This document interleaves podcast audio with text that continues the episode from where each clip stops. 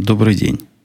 17 мая 2012 года, около 4 часов по среднеамериканскому времени, 289 выпуск подкаста от Умпутуна.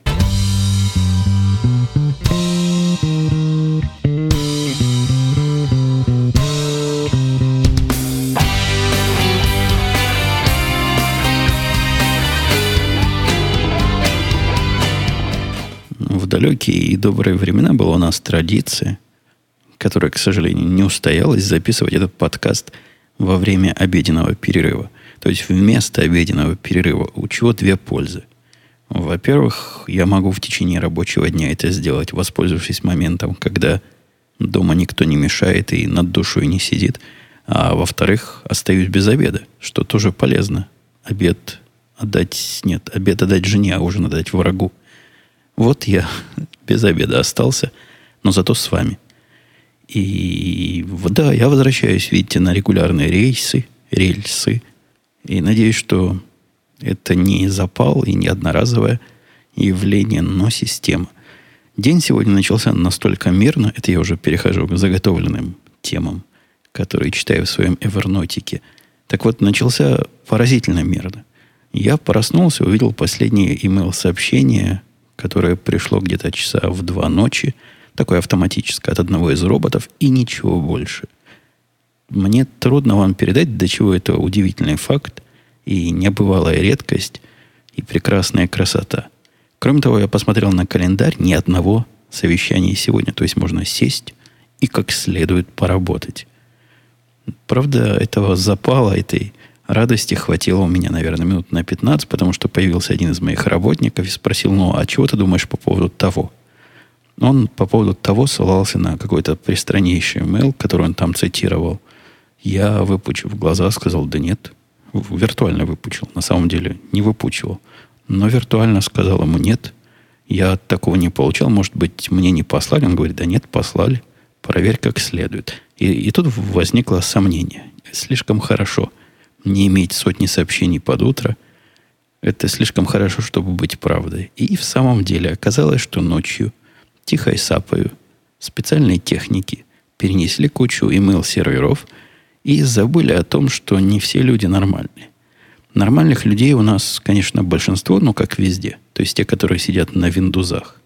И для нормальных людей там, по слухам, как-то все само произошло – то есть перенос этих серверов оказался для них незам, незамеченным, прозрачным, и все у них работало. У меня же это выглядело так, что все работает. Просто почты новой нет. Ни ошибки, ни, ни полошибки, никакого сообщения, просто ничего не пришло. Ну, начал я копать и искать, спрашивать таких же, как я, ненормальных, которые на маках сидят. Через часа два нашел ответ, где там чего подкрутить и где там чего поменять. Но вот эта их направленность на большинство, конечно, конечно, сильно. Это сильно в том смысле, что я понимаю, что нас на маках не так, чтобы много, но мы официально есть. Когда я начинал несколько лет назад, первая итерация о маковении всех своих работников была года 3-4, наверное, уже как. Тогда действительно мы были какие-то уникальные. Тогда мы с трудом нашли вторую группу, чтобы сослаться на то, что есть прецедент уже, что не мы первые, и такое люди делают. Заняло тогда это массу времени, массу усилий, но я смог. И тогда да, тогда бы я понял. Но теперь таких, как я, хотя мы, конечно, меньшинство, там проценты какие-то, но заметное меньшинство, такое громкое. Для нас пишут специальные пресс-релизы, внутренние рассказывают, как там, значит, обезопаситься, чтобы нас вирусы на маках не съели ну и всякие прочие глупости. То есть она знают, но здесь про нас было забыто. Но, тем не менее, несколько, несколько минут радости я испытал, и вот до сих пор этой радостью окрыленный, и тем самым утренним впечатлением, что до чего день хорошо начался. Никаких глупостей, никаких сообщений, ни на что отвечать не надо. Сиди и работай. И, и да, хотя это не в темах, но пока не забыл, не могу не, не порадоваться еще раз на ту же тему, на которую радовался в прошлый раз – я не знаю, то ли цвет зелени настолько оказался благотворен, то ли мой рассказ прошлый с благодарностями, то ли просто люди вспомнили, но зеленая кнопка, которую я поставил, воспринята более чем положительно. Я смотрю по результатам, и результаты вот за прошедшую неделю, сколько мы с вами не слышались, в сумме превысили, наверное, общую, общую помощь, которую я получал за последние, наверное, года 3-4, вот вместе взятую. Не скажу, что там какие-то большие деньги, то есть я даже одно время думал, может, накапывать достаточно, чтобы приобрести вместо вот этого портативного рекордера, который нас в машине подвел, нечто более подходящее. Но на нечто более подходящее не докапало. Хотя, хотя есть шансы. То есть процесс идет, процесс приятный. Я не призываю вас ни к чему, но радуюсь тихо и, и даже громко артикулирую эту свою радость здесь. По поводу радости, нет, по поводу грусти. Вы знаете, из меня в последнюю неделю пил кровь, весь мой кровь выпил. Билайн – это такой для моих иностранных слушателей провайдер. Хотя мне говорили, какой он провайдер, это монополист, но технически говоря, провайдер мобильной и более другой связи. Такой телекоммуникационный провайдер. И он, видимо, популярный на просторах России, а может даже не только России. По-моему, у меня были претензии с других мест – народы приходили и говорили, недоступен ваш подкастик. Вот мы заходим на сайт, а сайт не открывается. Это удивительный факт, потому что ну, я вначале думал, что голову морочит. Во-первых, таких обращений было поначалу немного. И, и не могу сказать, что под конец там лавина была, но под конец количество этих сообщений заставило задуматься о сути. Собственно, есть ли там суть. Суть там оказалась. Там оказалась при смешная история, настолько смешная и поразительно нелепая, что по этому поводу я уже выступил везде, и меня выступили везде. Там тоже такой удивительный случай произошел. Это я на стек кладу, собственно, суть истории. У меня есть э, поиск по блогам, который ищет, чего про меня где написано. Ну да, вот такой, вот такой, как пишут на Лукоморье, большое чувство собственного значимости, величия, достоинства. В общем, мне интересно, чего нового там, где написали. Иногда пишут в странных местах странные вещи, и это полезно. Полезно и для самопонимания, и иногда для какой-то самокоррекции, хотя, хотя в смысле коррекции это не часто оказывается чем-то реальным. Но тем не менее, такой поиск по блогам приносит мне э, чуть ли не ежедневно всякие интересные сообщения. В основном я всех уже читал в других местах, потому что это какое-то общение со мной или повторы того, что я говорил.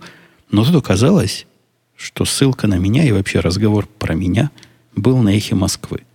На эхе Москвы есть сайт echo msk.ru, по-моему. И если ну, найдете в Google, его находить легко. Наверное, Яндекс также легко найдет. И там есть раздел «Блоги». В разделе блогов я там фигурирую. И меня удивило в этом какой-то какой разрыв шаблона. Для меня блоги означает, ну, блоги, да? Блог это когда я пишу в блог, и это есть блоги. На эхе Москвы я, я вам точно говорю, я там, по-моему, даже не зарегистрирован, и совершенно твердой памяти я там ничего не писал. Рассказал удивленной жене, она говорит, ты не понимаешь. Трактовки великого и могучего русского языка блоги – это то, что они по блогам собирают и туда вставляют. А вовсе не то, что блогеры туда сами пишут. Ну, может быть. Хотя, согласитесь, что-то в этом такое пограничной есть. Нет, я ничего против не имею. Вся информация, она публичная, которую я публиковал.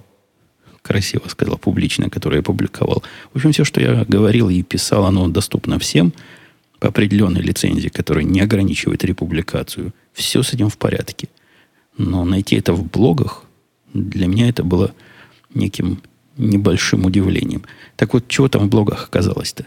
История о том, что Билайн по решению суда, настоящего суда, какого-то какого удивительного места, Кабардино-Балкарии, может быть, вот такого какого-то странного для меня места, да, по-моему, да, Кабардино-Балкарии, и решил, что у Гугла сайты не подходят и не проходят под законодательство, и решил заблокировать одну четверть самой большой в мире блоговой платформы. Есть такая платформа, называется blogger.com, на котором и сидит сайт podcast.umpotun.com, да и не только он. И сайт umpotun.com там же сидит. Это довольно удобная штука.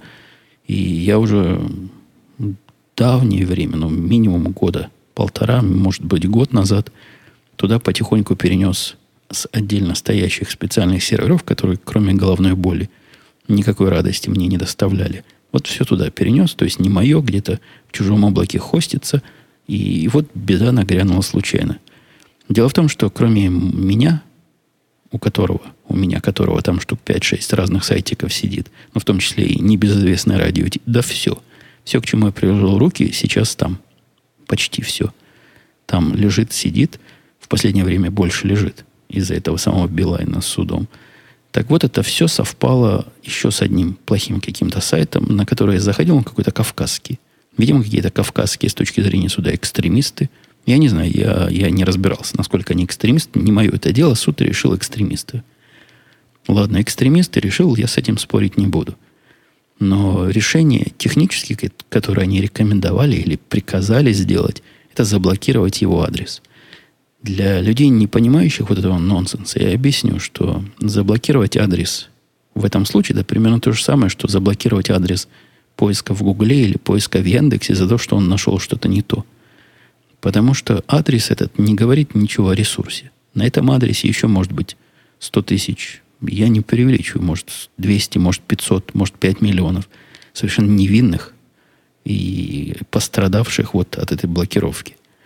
И мы пострадали, и подкаст .com пострадал и был во многих местах недоступен, потому что Билайн этот не только провайдер мобильной связи. Меня не очень как-то волнует, что с мобильного устройства на сайт зайти нельзя. Это какой-то странный use case. Но они и домашний интернет предоставляют, и эти люди тоже не могли никак до нас добраться.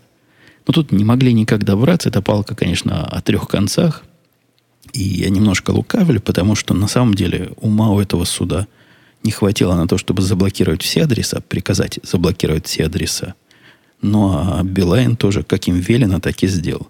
В результате заблокировалось в четверти случаях все вот подобные мне сайты, миллионы подобных мне сайтов, в том числе и злобный сайт, он тоже заблокирован точно так же, как все невинные на одну четверть.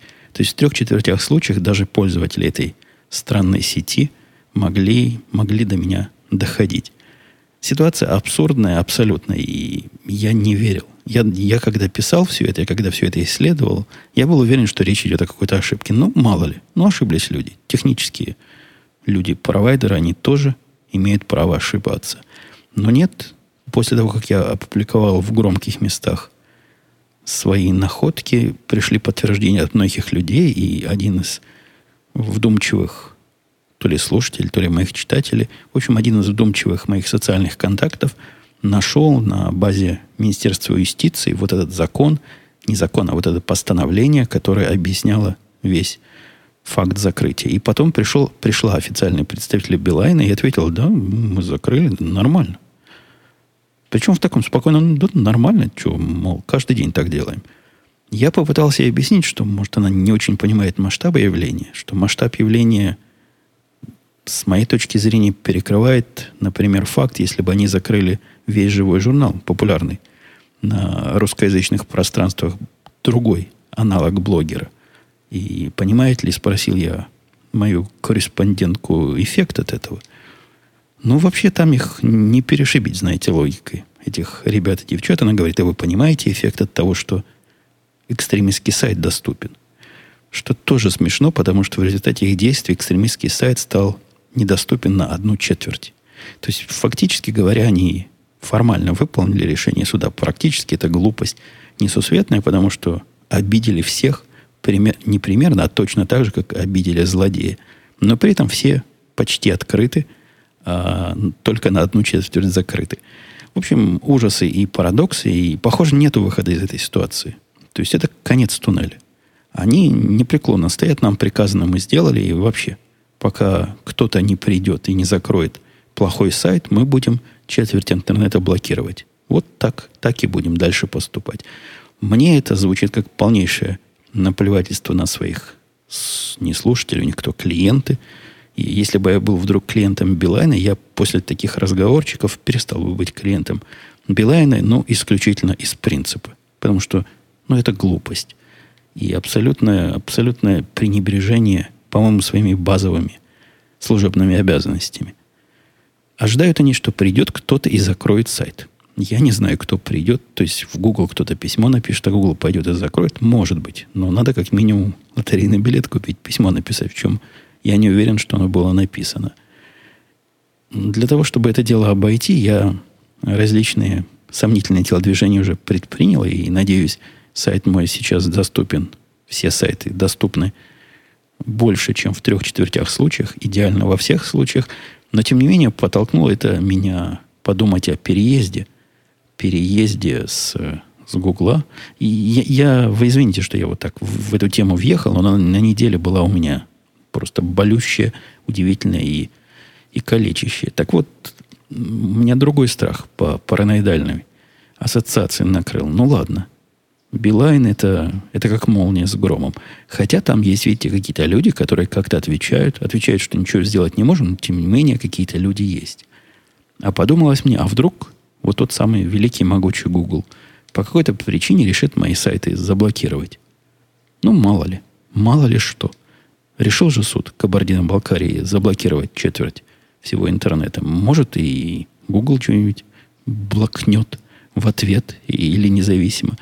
Не, в общем, серьезно говоря, в руках кого-то находиться немножко страшновато, хотя я не слышал, что Google у кого-то сайты отбирал и аккаунты блочил. Вот такие блогеровские. Хотя от них можно ожидать всего после того, как они, вы помните эту страшную историю, обидели мой, мой личный аккаунт, и я теперь пожизненно заблокирован как злобный негодяй для рекламной сети. Им не понравилось, видите ли, что у сайтов подкаста активность происходит всего раз в неделю. Но вот если подобное повторится, я окажусь у разбитого корыта. Поэтому начал искать решение, как бы все свое носить с собой.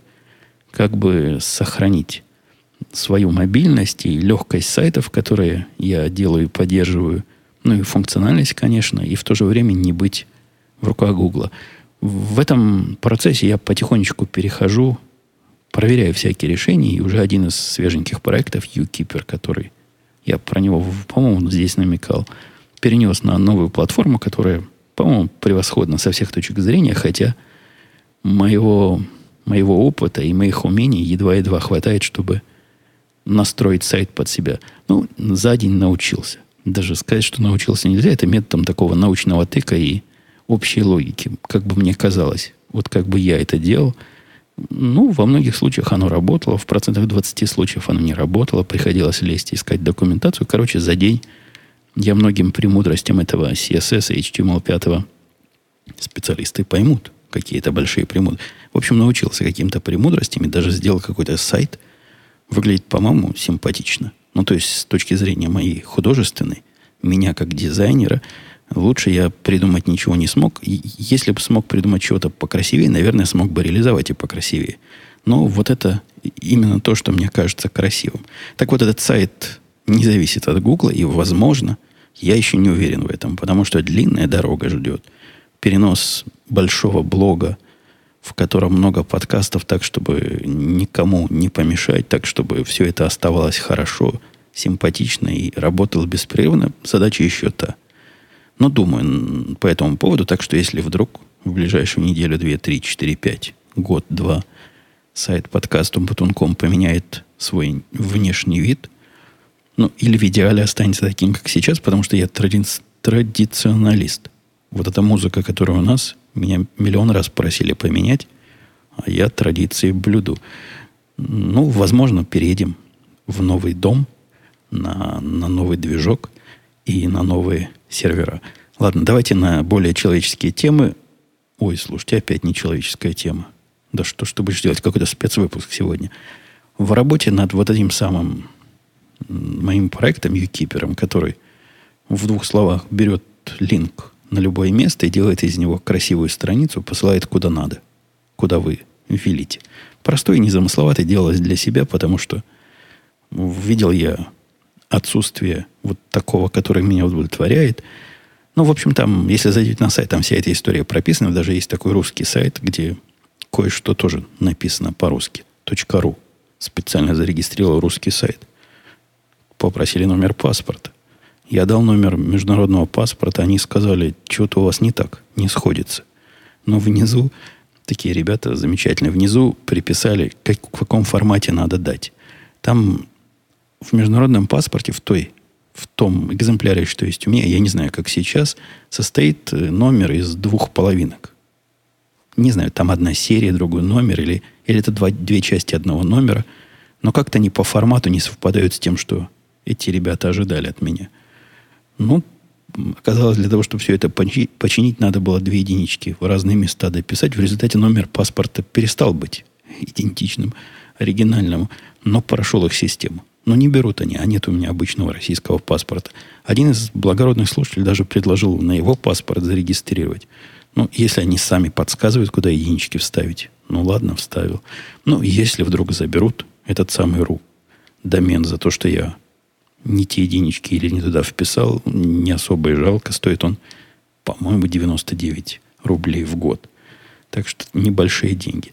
Но я не об этом. Я о том, что когда я все это дело писал, столкнулся с той самой задачей, о которой многие меня просили порассказывать, а именно организации рабочего процесса.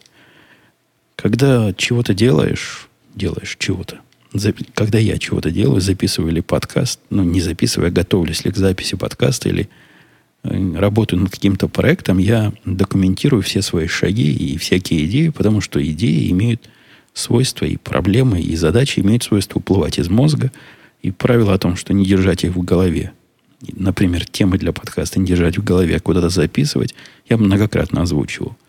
Здесь же, когда задача, когда проект вырастает в нечто реальное, и когда живые люди, сотни и тысячи живых людей им пользуются, они разные предложения предлагают. Ну и опять же, я гляжу, как все это работает, понимаю, вот здесь надо подкрутить, здесь надо починить, здесь надо улучшить. Все это надо куда-то записывать.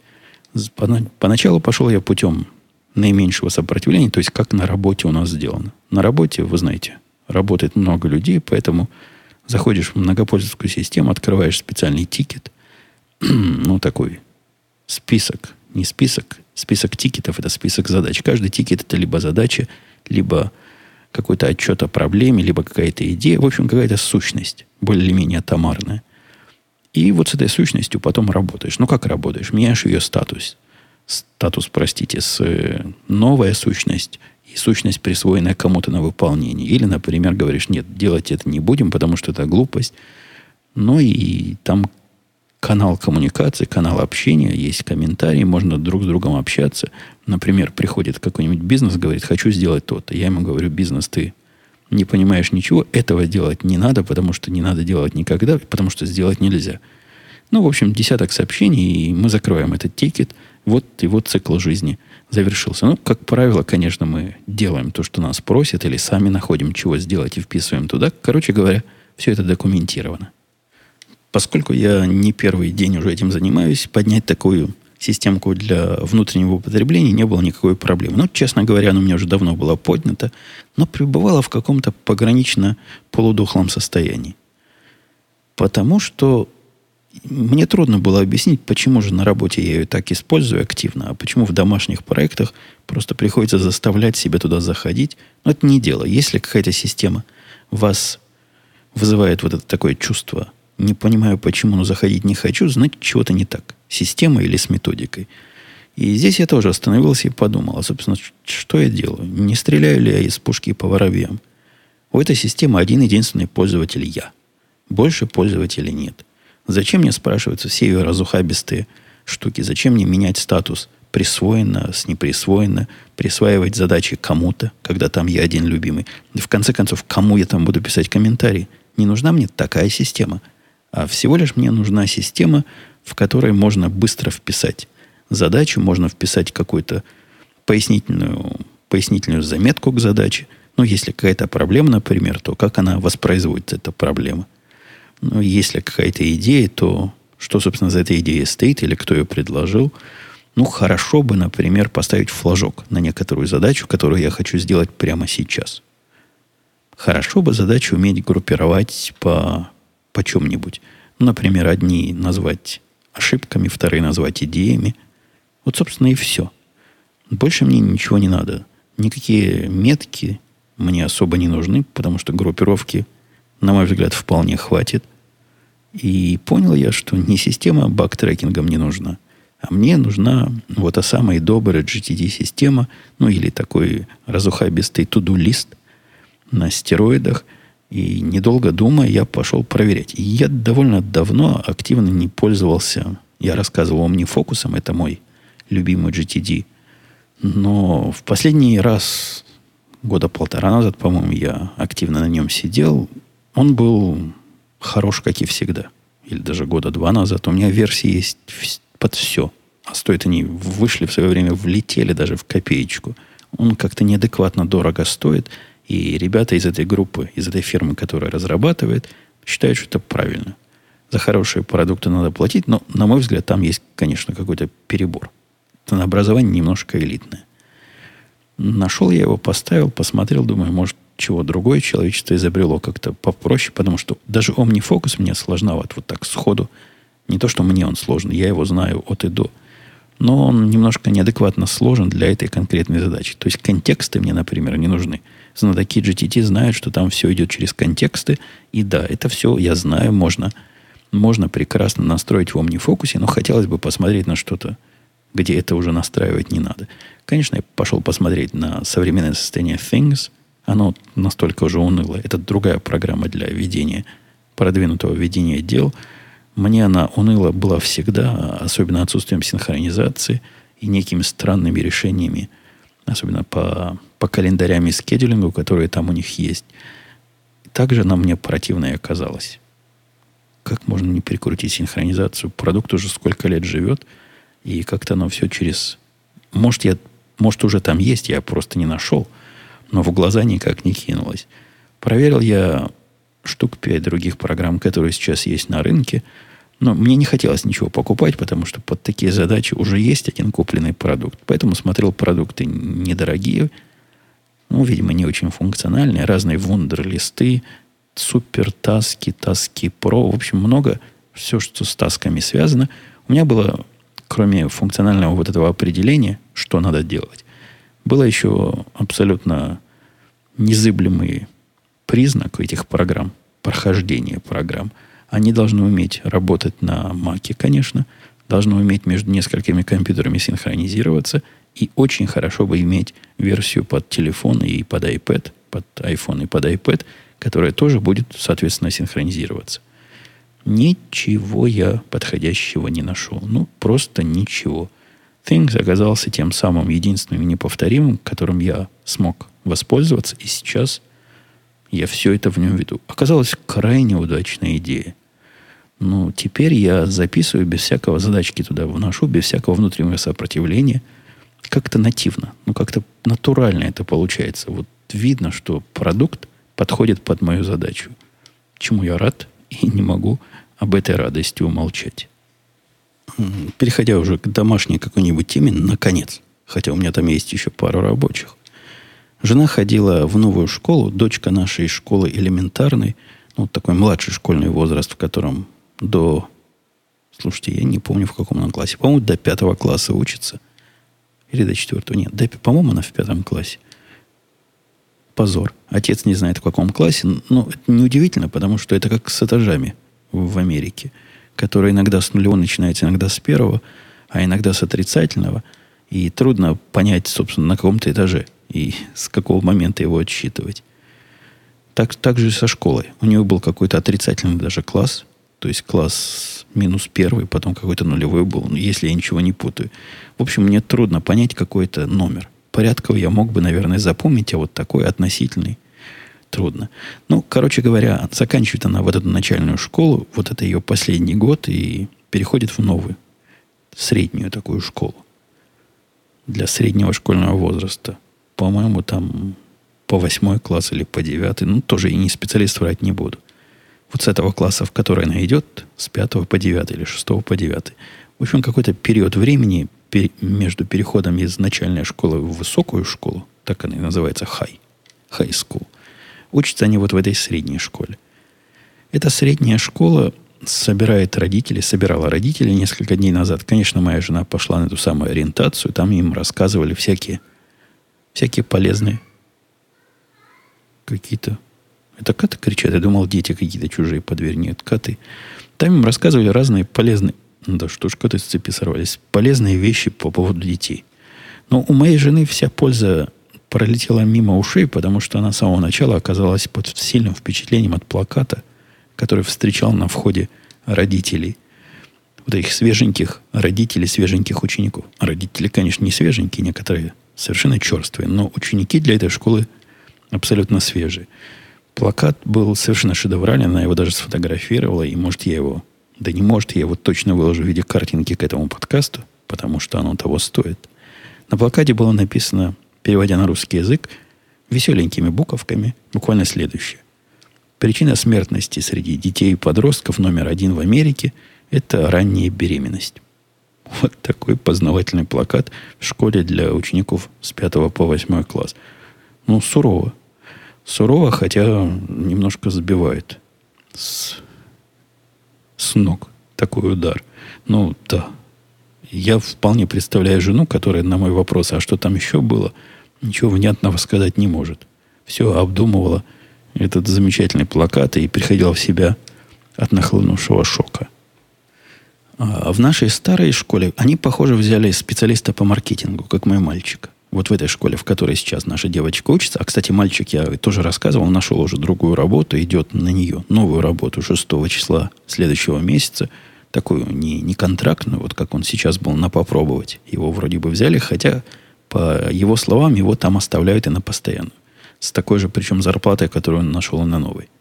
Зарплата не то, чтобы бог весь какая, но нормальная.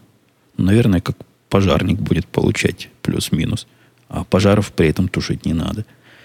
Вот, нашел он работу, искал, ну, ходил он не очень активно на эти интервью, но вот в последние недели он ходил чуть ли не на два интервью в день, раза два, вот так по два интервью, и в конце концов вот нашел. Говорит, хорошее место, тут недалеко от нас, совсем недалеко, ну, прямо скажем, километров пять, наверное, от дома. И начинает он там работать официально, какой-то специалист, чуть ли не главный, может, единственный специалист по по, не по исследованиям рынка, а как-то по направлению этого рынка в нужную сторону. В общем, будет рынками вертеть и крутить как хочет. Это я вспомнил к тому, что в школе, видимо, тоже появился такой специалист, а точнее не в школе, а в фотолаборатории, который эту школу окучивает. У них же конец года, каждый конец года в школе фотосессия. Дети одеваются – их там замысловато фотографируют. А в разные годы бывают разные качества фотографий. То есть бывают такие, которые просто не хочется покупать. И не покупаешь. То есть какой-то я сам лучше сделаю. Зачем мне вот это покупать? А в последнее время такие замысловатые. Ну, например, нашу девочку в, на прошлой фотографии я выкладывал куда-то, сфотографировали в виде Монны Лизы. Ну, вот так посадили, на таком фоне, ручки сложили. Да у нас, она еще у нас по фактуре – под Монну Лизу подходит. Прекрасно получилось, не жалко. Мы все тогда выкупили, все, что они нафотографировали. Но раньше была идея фотографий этих такая. В самом начале они фотографировали, ты говорил, перед фотографированием, в самые первые годы, сколько ты каких фотографий хочешь, платил вперед, получал, ну, понравилось, не понравилось, ешь, что дают, уже заплачено, уплочено. Потом система стала более дружественной к пользователю, видимо. Немногие хотели котов в мешках покупать, и ты платил по факту того, что тебе таки да понравилось. То есть прислали тебе пример этой фотографии, напечатанной на плохой бумаге, и говорили, вот хотите такого-то размера, 5 штук, такого-то размера. Размеры там тоже, тоже указаны. То есть ты примерно видишь, за что платишь. Ну, соглашаешься, не соглашаешься. Если согласился, тебе выдают вот эти самые варианты. Вариантов там раз, два, ну, на одном листе вот А4 фотография большая, такая солидная. Второй лист это по половинке. А4 наполовину. Потом есть такой еще коллажный лист, третий. И есть лист со всякими мелкими фотографиями, которые для брелков, для наклеек на холодильник, ну вот для таких компактных нужд. Они как-то иначе сделаны, в пластик замотанные, за, залиты, ну, для того, чтобы покрепче быть и подольше служить. Там не 4, а 5 листов, но про пятый я уже ничего не помню. Короче говоря, можно было покупать по листам, можно было покупать несколько листов, можно было все, все вместе. По-моему, долларов 40 стоило всегда. Весь этот наборчик. В этот раз специалист по маркетингу пошел дальше. После того, как они сфотографировали, детям выдают на руки, ну, там через пару дней, как все готово, полностью полностью готовый результат. То есть ты бесплатно получаешь все то, за что можешь заплатить деньги. Приносит дитё домой, этот результат ты смотришь. И то, что надо, оставляешь, а что не надо, отдаешь ребенку и даешь деньги на, на то, что надо. Ну, я не знаю, насколько здесь по честности идет вопрос. Куда мы денемся? Но идея, идея шикарная. То есть после того, как ты покрутил вот эти фотографии в руках и подумал, а, ну, как, как же ж не взять? Вот же ж они уже здесь. Это совсем другой эффект. Да и с деньгами как-то расставаться легче, когда видишь, э, для чего и за что ты с ними расстаешься. По-моему, гениальный маркетинговый ход. Мне кажется, это увеличило их прибыли вот с таких э, школьных фотографий, ну, минимум процентов на 20-50. Молодцы маркетологи. Не зря хлеб едят. Мое веселое настроение сказывается что, на то, что говорю, и остановиться не могу. Тут уже времени под полчаса грязного, а я, я и до середины тем не дошел. Я чек вкладывал в телефон. Вы помните, я в прошлый раз обещал обязательно попробовать, как вкладывают чеки в сотовые телефоны. Ну, понятное дело, приемника там нет, вкладывание виртуальное. Чек фотографируешь, специальные программы. Нет, на самом деле не так все просто. Программа от Ситибанка, вот которой я вкладывал чек, она вполне проста до того момента, пока вы не захотите вложить чек. Все остальное там легко сделать. В одно касание делается. Здесь они меня замучили вопросами. Во-первых, потребовали... Они же про меня и так все знают. То есть я там уже авторизирован 33 раза. Они про меня деньги показывают. Они позволяют мне без всякой вторичной авторизации с одного счета на другой деньги переводить. То есть тут, тут они мне доверяют. А вот как вложить чек на 40 долларов, начались вопросы. Про какие-то секретные слова, секретные пароли начали восстанавливать для меня. Потом попросили весь номер моего счета ввести, номер чека, номер кредитной кучу всего попросили ввести. Я уже не рад был, ни кредитной, дебетной карточки. Я уже не рад был, что затеял. Ну, прошел. Прошел все эти мучения. После этого берешь чек. Они говорят, положите его на темную поверхность. Благо у меня MacBook Pro в черный, в черный, в черный пластик одет. Так что на него очень было удобно класть. Долго привередничал. Я этого угла не вижу, я того угла не вижу. Ну, со второй или третьей попытки мне удалось подсунуть чек, как ему надо, сфотографировать нажать «послать». И, собственно, что с этим дальше произошло, я до сих пор не знаю. Надо пойти внимательно на счет посмотреть, прошел этот чек или нет, потому что он в ответ на это прислал пристраннейшее и не очень дружественное сообщение. Он сказал, что да, мы видим ваш чек, вы утверждаете, что это 40 долларов чек, мы вам верим, вот начисляем, но это все предварительно. Потому что компьютеры, мол, дело такое, сегодня, сегодня и завтра нет – Короче говоря, вы чек не выбрасывайте, мы вам отдельное подтверждение пришлем, когда можно будет оригинальный чек уничтожить. С тех пор прошло дней шесть. Подтверждения все еще нет. И чек вот прямо передо мной лежит, ждет, когда же это самое подтверждение придет. Короче говоря, услуга эта, видимо, не очень воспользована населением, потому что иначе, иначе бы им жаловали. Я написал, конечно, отзыв. Не жалоба, а отзыв написал. Я всегда в таких случаях стараюсь помочь технической части реализации, хотя бы мнением. Рассказал, что было не так, и пожаловался на, на то, почему оно так сложно, и почему так долго, и почему я до сих пор жду.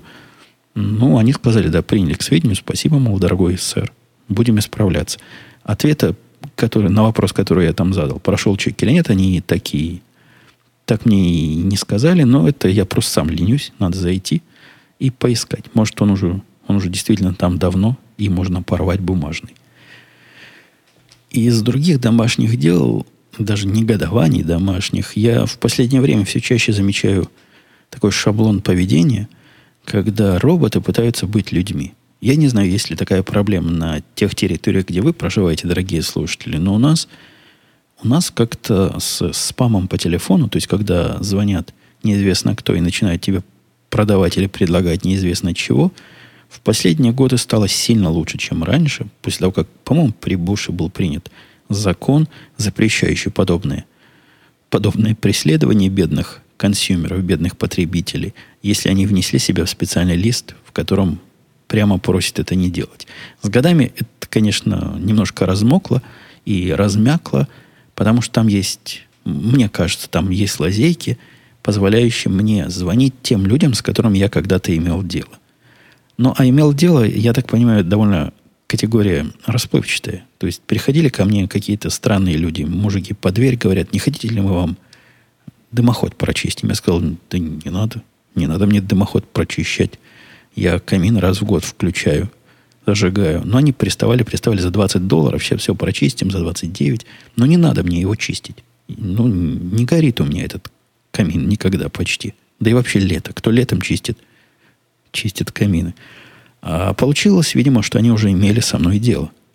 Вот теперь эти, эти ребята и девчата мне звонят и пристают со своей очередной чисткой уже за 19 долларов. Видимо, плохо с чисткой каминов дело летом обстоит. Ну ладно, люди звонят, я говорю, нет, спасибо, вешаю трубку, не даю им даже дальше свою мысль. Тут я строг. Строг и непокобелим. Но последнее время наблюдаю факт, когда с той стороны сидит робот и пытается перекинуться человеком. То есть звонит телефон, я снимаю трубку, там бодрый голос, мужской или женский, говорит, добрый день, как дела, сэр? Я говорю, спасибо, нормально. На той стороне такая пауза, которую явно вот такой длины паузу человек бы не сделал, даже если он записывает подкасты. И потом у него, ходите, я вам чего-то там расскажу, говорит мне голос. Я еще не до конца уверенный, что это, может, человек тормозной. Э, говорю, ну, вы о чем? И вот как только нестандартно ответишь, он начинает теряться. И опять говорит, hello, sir, хотите, я вам расскажу. В общем, понятно, с той стороны сидит железная дурилка и пытается представляться человеком. Автоответчик интерактивный. Пока плохо получается. И ума у этих автоответчиков немного. И явно скорости обработки не хватает. Может, компьютерной мощности недостаточно. Но вычисляются они проверенным ухом. И наточенным на роботов ухом на раз. Я их вычисляю. Могу специальный сервис открывать. Вычисляю роботов по заказу. Шучу. Ну, в общем, в общем, странная тенденция. Мне кажется, скоро все эти телемаркетеры, телемаркетинг весь этот перейдет на вот таких интерактивных роботов. Ну, как научиться их писать как следует, чтобы могли поддерживать беседу более-менее и понимать ответы, и не повторять свои вопросы по три раза Тут, тут да, тут всем телемаркетологам, вот тем самым людям, которые по телефону пристают, их рабочим местам, видимо, серьезная угроза грозит. Не знаю, как состояние этого рынка, но все больше и больше вот таких роботов пытаются пролезть на наши человеческие территории. А, а, кстати, еще один из роботов вообще интересное предложил. Чуть-чуть не забыл. Хорошо, что у меня записано. Он предложил такой дил прелюбопытнейший. Говорит, мы вам поставим бесплатную систему сигнализации в доме, а вы в ответ выставите небольшого размера знак у себя в огороде. Причем, да, именно в огороде. Там в английском языке есть и разница между передним огородом, то есть передним то, что впереди дома, и то, что сзади дома. Зачем-то сзади дома. Во всяком случае, если их роботу верить. Я выставлю их знак, совершенно небольшой. Они в обмен на это бесплатно будет. Врут, конечно, но не бывает так, что бесплатно. Бесплатно, в конце концов, окажется это бесплатно первые там два месяца или первые три месяца или первые четыре месяца, а потом какой-то контракт и подписка. В общем, дурит нашего брата в бесплатное мы не верим. Но идея интересная. Поставить систему в обмен на знак о том, что мы защищены ими. Так, необходимо это дело как-то как сворачивать. С больше 40 минут темы не тронутые. И, да, не расскажу про демонстрацию, которую жена заплат... не заплатила. Жена увидела в Чикаго и видела жестокий разгон полиции этой демонстрации с мордобоем и всяческим другим насилием. Не скажу про то, какой конфуз у нас получился с, с чужой покупкой, как чужая покупка дошла до нас. И в результате мы вроде бы заплатили, а вроде бы нет. Ну, мы, я имею в виду, на работе. Ну, конфузная, очень странная ситуация. Все еще пытаемся разрешить. Не расскажу. В этот раз не расскажу. Может, следующий. И не расскажу о неком небольшом фужере, который тут тоже промолчу. Давайте пару, пару вопросов и комментариев. Сергей Кудрявцев говорит, радует, что здесь все так же спокойно и стабильно. Очень давно не слушал. Сегодня увидел свежий выпуск и решил вспомнить, как это было. Когда каждая неделя приносила свежий выпуск. Ну вот, Сергей, и остальные сочувствующие. Вот теперь вторая, вторая неделя подряд и приносит свежий выпуск. Все как в старые добрые времена. Спасибо за подкаст. Пишет он дальше. Надеюсь вернуться к регулярному... А я надеюсь как, а я как надеюсь, что я вернусь к регулярному записыванию. Э, Джон. Джон мне пишет. Продолжая по поводу газонокосилки, второй раз поднимается вопрос про газонокосилку в вашем подкасте, и второй раз я удивляюсь, почему вы покупаете газонокосилку на бензине, а не на электричестве. У нас электрическая, провод таскать, конечно, не очень удобно, зато нет проблем с заводом и заправкой. Ну вот я, я особо не думал. То есть я вообще не рассматривал газонокосилку как вариант с проводом, который... Ну, у нас небольшой, конечно, двор, не то, что раньше был. Как треть того, что было раньше. И да, в футбол нельзя играть, но в баскетбол можно. В бадминтон тоже. И ходить вот по этому двору кругами или по диагонали и таскать за собой провод, мне кажется, какой-то сложной идеей, какой-то не очень продуманной. Если бы она была на аккумуляторе, то да, ну какой мощи нужен аккумулятор для этого и сколько вы заряжать, все время будешь забывать. А тут бензин залил, ну бензин-то все равно есть. Машина-то в доме есть. И поехать на заправку, которая тут на углу от нас, и купить канистру бензина, который хватит на все лето эту машинку заправлять. Чего уж, казалось бы, проще. Не, как-то я не очень понимаю смысл электрической газонокосилки, особенно той, которая на проводе. И вот поэтому и ни разу не рассматривал. Э, финист. Финист, ясный сокол, пишет. Евгений, спасибо по поводу газонокосилок. Интересно, опять, смотри, как газонокосилки народ завели. Интересно, а почему вы совсем не рассматривали покупку робота газонокосилки? В интернет-магазинах они есть и очень неплохо описаны. У меня газона нет, но есть робот-пылесос дома. По моему мнению, очень удобная штука. Ну, вот это я не рассматривал по причине отсутствия у меня вообще какой-то информации, что такое бывает. И даже когда эта информация вот от финиста появилась, я, честно говоря, не уверен. Прямо не уверен. Вот сильно не уверен, что эта штука... Ну, давайте представим себе практический use case. Практически как выглядит кошение газона. Эта машинка ходит, собирает все в мешки, потом мальчик берет мешки, относит в специальное место, выбрасывает, упаковывает э, в, в другие бумажные мешки, наклейки на них клеит, выставляет их, при, приезжают мужики, увозят. Что из этого всего сценария может сделать мелкая такая роботизированная газонокосилка? Ну, я могу представить, она вполне по двору может ползать и траву косить, Наверное, даже неровности почвы может обходить. Вполне. Наверное, деревья тоже спиливать не будет, будет их обижать. Ну, а куда она будет девать скошенную траву? Тут же ее бросать, то есть потом надо человеку руками или, или чем, или граблями ходить, все это собирать. И вместо того, чтобы уже собранное в мешки у тебя было довольно даже уплотнено, наша новая машинка как-то там уплотняет. Э, как-то траву скошенную уплотнять умеет. Так вот, вместо этого процесс кошения заменится просто процессом сбора ручного. Сомнительная идея. Если бы вот этот робот ходил, набирал в себя кучу вот этой травы, потом в какое-то место складывал, наверное, было бы интересно. Хотя тоже тут ручной такой необычный фактор потом будет присутствовать, все это собирать. Но в этом случае вполне, наверное, можно. С третьей стороны, когда у вас робот ползает по дому и моет полы за вами, это какой-то смысл имеет. Потому что недетерминированность загрязнения полов, она компенсируется постоянством и упорством этого робота. Во дворе никакой недетерминированности нет. Трава каждую неделю вырастает, ее раз в неделю надо косить. Зачем мне робот, который будет на постоянно, в постоянной готовности ждать? Опаньки, травинка выросла. Пойду-ка я ее сорву. Не, мне надо что-то попроще. Мне кажется, попроще это вот такая старая, добрая, проверенная на бензине с маслом машина, которая едет, ты ее управляешь, и она все тебе косит и в мешки собирает. Константин, давайте последний вопрос на сегодня. Писал «Доброго времени суток». Евгений, слушаю выпуск сейчас, и сразу родился вопрос. Или родился? Родился, наверное. Точнее, пара. Насчет частоты звучания подкаста. Вы достаточно ответственно относитесь к качеству выдаваемого аудиоматериала, как с точки зрения параметрических характеристик, так с точки зрения сторонних шумов. Ха, интересно завернул. Почему такая увлеченность частотой звука для подкаста? Ведь многие пишут чуть ли не на iPad и на Apple гарнитуру. Ну, это старая тема. Остроконечников против тупоконечников. Конечников. И я мнение свое имею. И мнение свое озвучил многократно в разных местах. Мне кажется, для подкаста, который слушают люди, делать подкаст, который людям слушать тяжело, это...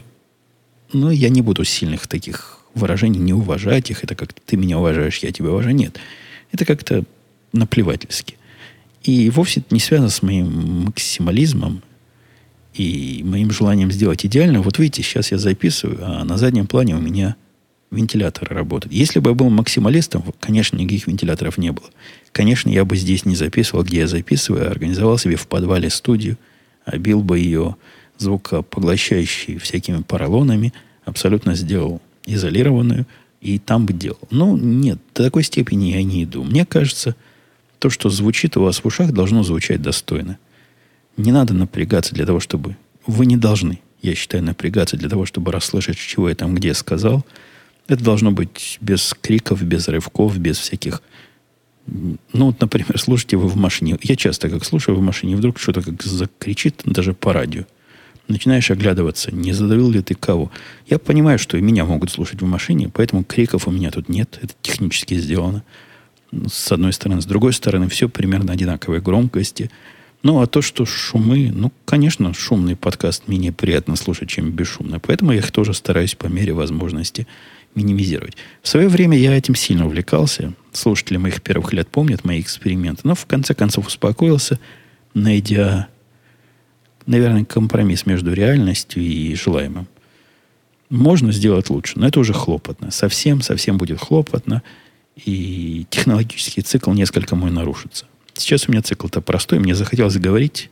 Я нажимаю ровно одну кнопку. Здесь одну кнопку. Там ничего крутить нигде не надо. Говорю – Потом нажимаю еще пару кнопок, и оно все само делается. Я долго боролся за вот такой беспрерывный цикл, не напрягающий меня. Потому что всякое напряжение, ну, как в нашем предыдущем случае, системы учета задач, оно выльется в то, что подкасты и раз в месяц выходить не будут.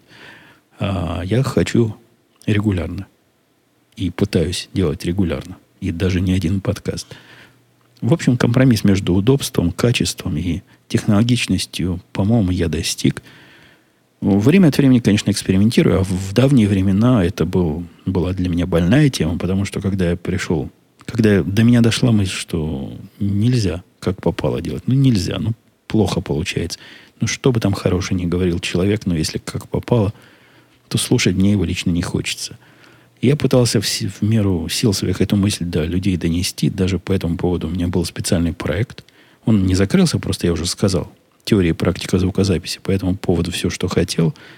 И недавно, кстати, посчитал, подкасты из этой серии прослушали примерно 70 тысяч раз. Даже 75 тысяч раз. Но сказать, что эти 75 тысяч раз хоть как-то повлияли хоть на что-то, наверное, в каких-то минорных случаях повлияли. Но тогда я был молод и, и считал, что мне под силам народу все объяснить, и народ все это поймет. С другой стороны, был не то что противник, но представитель другой точки зрения, главный рулевой сайта Арпод, который говорил, да пишите на, на что хотите. Хотите на айфонах, лишь бы писали, и будет нормально.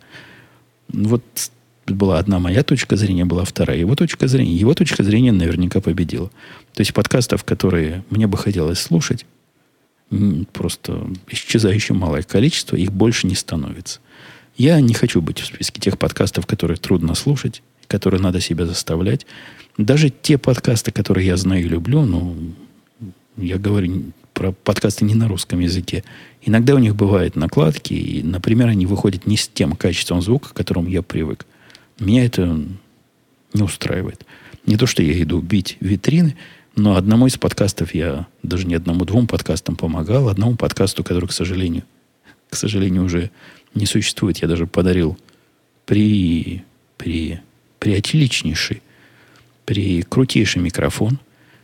Э, не сразу после моего микрофона они исчезли, но как-то исчезли, и с тех пор нет. Другому подкасту я помогал с рекомендациями, там у них была такая явная проблема, но с неявным решением. У меня такая тоже была раньше, я им подсказывал. То есть я пытаюсь им помочь. Если они слушаются моих советов, замечательно. Если принимают подарки, замечательно. Но мир менять не, уже сил на это нет. И я буду, как умею. А те, кто хочет на iPhone, пускай пишут на iPhone. Все, на этом я буду сегодняшний выпуск завершать, затянувшийся. Прощаюсь с вами до следующей недели. Да, я, я понимаю, как это трудно ждать неделю подкаста. Как я вас понимаю. Тут там у меня были комментарии, нельзя ли два раза в неделю. И я с вами вместе, да, я согласен. Вот у меня не было баскетбола 8 дней. Я весь измучился, извелся. А, может, для кого-то и так этот подкаст, как для меня баскетбол. Но баскетбол теперь вернулся, финалы начались. Наши играют вполне достойно, противники. Не, не буду про баскетбол вам голову морочить. Все, действительно, пока. До следующей недели. Услышимся на следующей неделе.